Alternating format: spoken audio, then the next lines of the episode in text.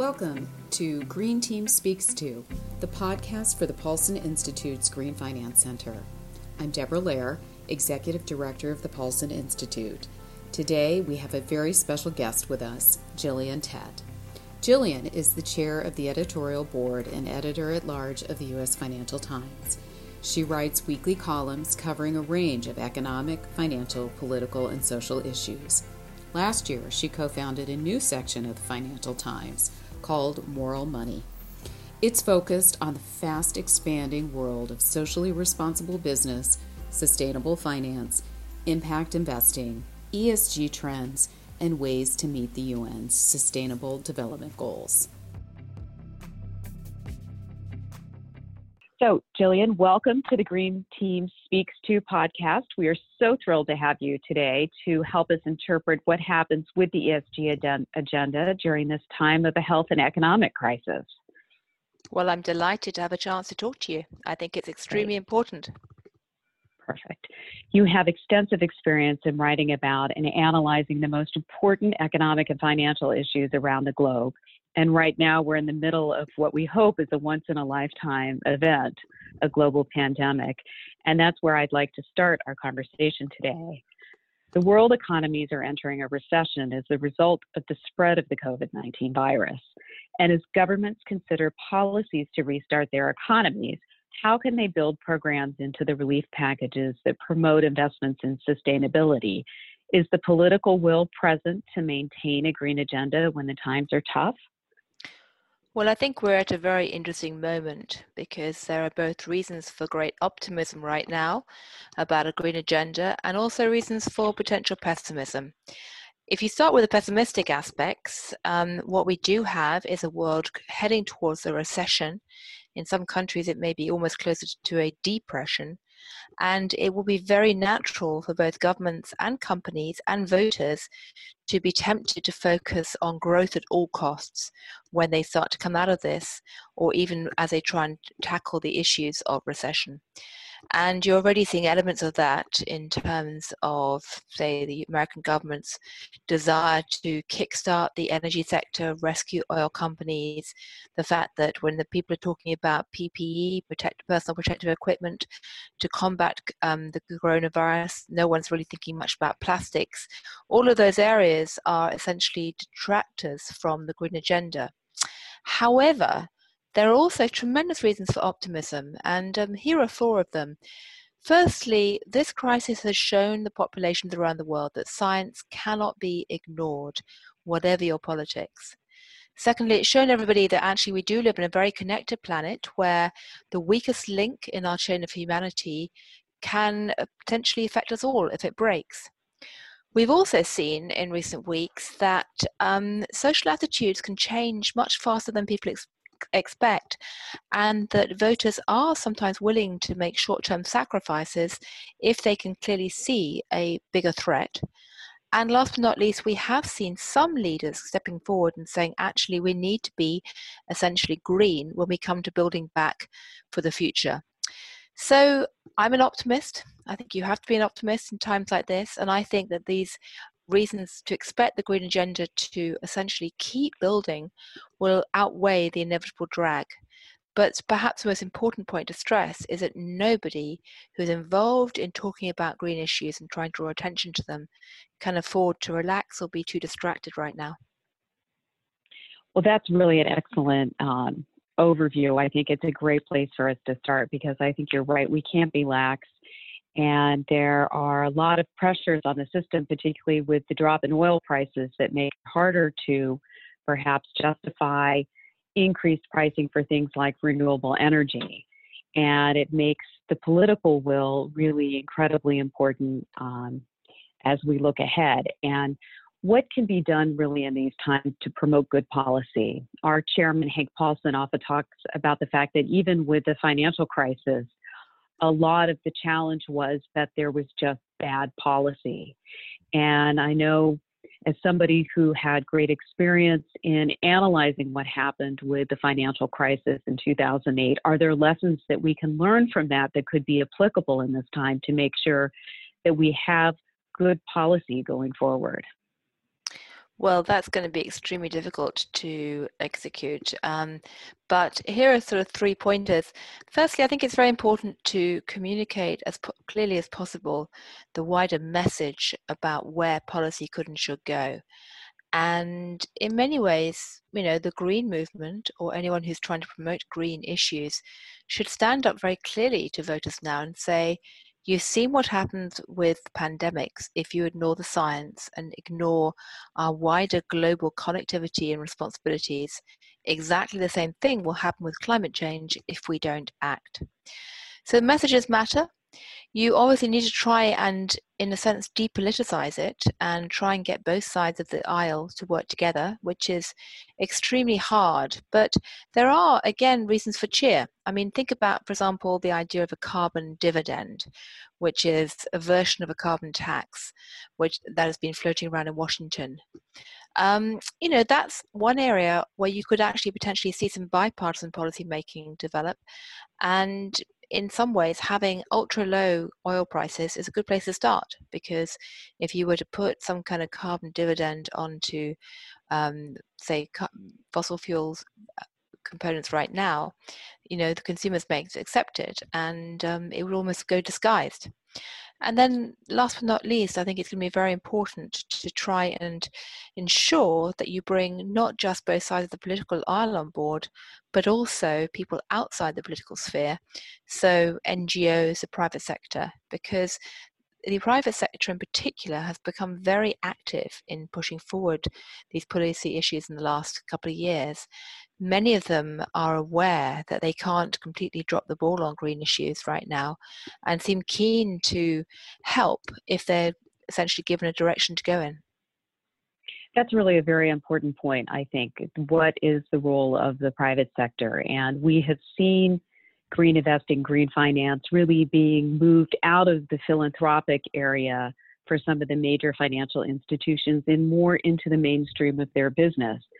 Do you see that that's a continuing trend? And do you see that maybe with this crisis, and we think about where are the opportunities to grow, to invest, um, to issue more bonds, that the green area, that green finance could be one of those areas. And in this sense, then the private sector could play a leading role in this and perhaps even be ahead of where, at least in the United States, at least ahead of where policy is. Well, we don't see any sign that green finance is going away. Um, like almost all areas of financial activity right now, its activity has slowed down considerably. You're not seeing a lot of issuance of new green bonds right now. However, having put those teams handling green issues into the core of financial institutions' operations, I don't think they're going to kick them out again in a hurry. Um, because the reality is that, you know, if the oil industry is about to go through an incredibly brutal shakeout, which looks likely, for the most part, people aren't going to be rebuilding, recreating energy companies based on fossil fuels, given the bigger structural direction that we're not currently going in. So I suspect that that momentum will be quite hard to reverse suddenly. And in addition to that, you know, we're seeing increasingly campaigns developing from the investor side, the asset owners, um, to try and demand more change. And that's dovetailing with a generational shift. It's very striking that university divestment campaigns are actually accelerating right now, not dying away. And it's also very mm-hmm. striking that in countries like the UK, you have celebrities launching campaigns to try and get people to put their retail investments and savings and pensions into more sustainable products. So I think that will stay in track for a while. Well, and I think that goes back to your point then that messages matter when you have those kinds of endorsements coming from leading corporations and uh, popular stars and celebrities, it does make a difference. So I think it's important, um, you know, to emphasize the role that individuals can play in all of this, as well as um, the corporations. Now, moving on to a different point, technology. And we see this as really a growing factor in green finance and obviously across many different sectors. And, and in the case of fintech, for example, China has been a leader in the use of fintech, both to bring people into the financial system, but also as a catalyst for changing behaviors. Games like Ant Forest, which was launched by Ant Financial, that has over 500 million players who track their carbon footprint every day in hopes of winning a point from their energy savings to build a virtual tree, which then transforms into an actual tree, have um, tree planting. And, and they've now planted amazingly over 15 million trees in Inner Mongolia. There, in organizations like that are trying to gamify the promotion of more sustainable behavior. What role do you see technology playing, and what are the technologies that are likely to be disruptors in this space? Well, the most immediate role that technology is playing is the communication aspect um, in terms of both showing people around the planet the tremendous implication of climate change with a clarity that, frankly, early generations could not possibly have dreamt of. And you cannot underestimate the impact of that transparency and awareness. Um, at the same time, you know, technology platforms are enabling people to actually mobilize much faster than before. I mean, somebody like Greta Thunberg has had an incredible impact in terms of mobilizing public opinion mm-hmm. because of technology. But aside from that, the fact that we are seeing um, by default a dramatic move out of offices into working from home, a collapse in travel, a collapse in aviation activity, a collapse in people traveling around on cars, and have seen the impact that that has on the environment for the better I suspect again is going to be changing the dynamic going forward because the number of people I speak to who have been suddenly forced to work from home and mm-hmm. are saying, I used to have a jet set lifestyle, flew around the world once a week, and I'm suddenly realizing I don't need to. Um, mm-hmm. I think we're going to see that really developing. And there's a very interesting theory that's been around for a while that one of the reasons why productivity in the economy was so slow in recent years, even though we had these incredible innovations from Silicon Valley, was because the dispersion of uptake, i.e., the number of people who actually bothered to find out how to use the new technologies, was incredibly uneven. This crisis has forced rapid technological learning and uptake right across the economy. Is it evenly spread? No. Is it very unequal potentially in terms of access to the internet and learnings on the internet? Yes.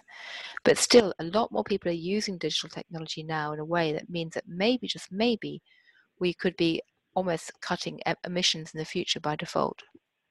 Mm-hmm. And certainly, we've seen a drop in emissions with the slowdown in the economy across the world. The numbers out of China are really quite staggering. Well, there's been so dramatic Dramatic. There's mm. been dramatic impact. I mean, the fact that you can now see the clear waters in the canals of Venice, the fact you can see the mm-hmm. sky in parts of China, um, even in a place like Manhattan where I live, the fact you can suddenly hear the birds singing for the first time for ages, or even just you know see the sky with much more clarity than before, it's very striking. And again, I think as consumers see that and realize just how much pollution they've been doing, living with without even noticing, you again may see snowballing action and pressure for change. Well, that's and that shows that actually individuals can make a difference. And so, as a person who has been one of the early leaders in the field of green living, what what do you do to live a green lifestyle? And do you have tips and suggestions for other individuals who perhaps don't want to go back to the old ways, as you were saying, and looking for ways that they can live a more sustainable life? Well, I would never hold myself up as a paragon of green virtue um, or even one of the first movers. Um, and in some ways, one of the reasons why I got involved in this area is precisely because I have come from a very mainstream financial um, journalism background and have not spent my life as an activist. You know, I am in some ways Mr. Ordinary middle of the road in terms of these issues are concerned, where I felt for a long time that I wanted to be more environmentally friendly, but wasn't quite sure how. So I'm on a journey right now, and I'm doing things that many people um, would recognize, like trying to travel a bit less, being more conscious of my footprint in terms of recycling, um, mm-hmm. trying to think about what kind of energy I'm consuming, um, and actually, above all else, trying to think about what I'm investing in personally. Um, I'm moving my investments into um, ESG um, assets. So I'm on a learning journey that probably mirrors the way that many people in the FT are also traveling right now. Great. Well, and that leads us into our last question. I think the Financial Times really was one of the first major media platforms to have a dedicated focus on ESG. So, can you tell me just about your rationale behind launching Moral Money? Well, I have spent my career as a financial journalist um, covering revolutions and zeitgeist shifts. I started my career during the breakup of the Soviet Union. I was in Japan when the Japanese banks collapsed. I was covering the credit markets in the 2008 crisis. And so I'm very interested in big societal and financial system breakpoints and moments of transformation. And I noticed a couple of years ago that I was getting a lot of press notices from financial institutions and businesses talking about ESG. And my first reaction, like many journalists, was to simply ignore that because I think most journalists view, tend to view this whole world as being rather irritatingly hippie and do-gooding, or as mm-hmm. one, one, one of them said to me, you know, ESG should stand for eye roll, sneer, and groan and I was very much in that sort of you know camp of oh not another ESG press release. Um, but then I started asking, you know, why are companies doing this? And I realized that there was a big zeitgeist shift going on as companies began to realize they needed to have a more clearly defined sense of purpose other than just sharing, serving shareholders. And the financial market practitioners realized that they needed to do more than just make profits or more accurately think about how they made profits and the consequences of what they were doing. And policymakers have been trying to essentially harness private sector capital to pursue their developmental goals because you know taxpayer money and philanthropy just isn't enough. Mm-hmm. So I saw these developments, got very interested, realized there was a yawning gap in the market um, about who was covering this and taking it seriously and also realized something else very interesting, which was that we at the FT already had some coverage on these themes, but it was incredibly fragmented, um, reflecting in many ways the structure of the marketplace as a whole. Um, I actually did an audit early on to try and see how much content we had looking at our metadata tagging system and realized that we were using 17, one seven different tags for content linked to ESG. So it was scattered all over the place, but you couldn't really see it. Mm-hmm. So I thought, well, let's create a platform where we can bring this together, provide an easy to understand, digestible um, snapshot of what's happening, not for the committed, die-hard activists, but for people who were like me and saying, you know what, I haven't been in this world before, for, you know, but actually I think it's pretty important. I'd like to learn more. So that's what we try and serve up with brevity and clarity and a dose of wit. And the important thing to stress is that the big change in the last two years is that although there have always been people who were involved in this field because they wanted to actively change the world, and they're what I call the impact investors, there's now a growing number of people who want to make sure, that they just simply do no harm to the world. That's in some ways it's a sustainability crew. And there's an even bigger tranche of people who want to make sure they do no harm to themselves because they're worrying that if they ignore these issues, they may have reputational risks, supply chain risks, they may lose employees, they may face lawsuits, they may suddenly wake up and realize that actually they've got huge stranded assets or assets that have lost their value because of climate change sitting inside their portfolios. So for many people, ESG is becoming a tool of risk management. And mm-hmm. you can say, well, that's just hypocritical. But you can also say revolutions happen not when a tiny minority of hardcore activists are campaigning, but when the majority decide that it's actually a bad idea to get in the way of that revolution and they should just go along with it passively, if nothing else. And I think we're at that moment right now. Well, I think that is a perfect ending to what has been just a brilliant and insightful interview.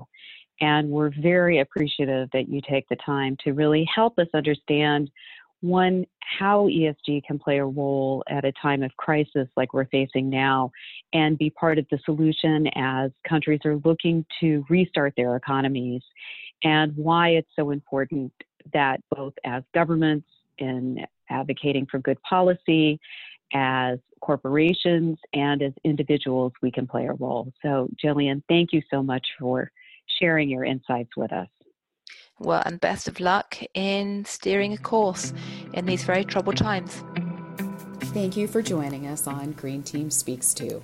To listen to more episodes and learn more about the Paulson Institute's work in green finance, please visit us at paulsoninstitute.org.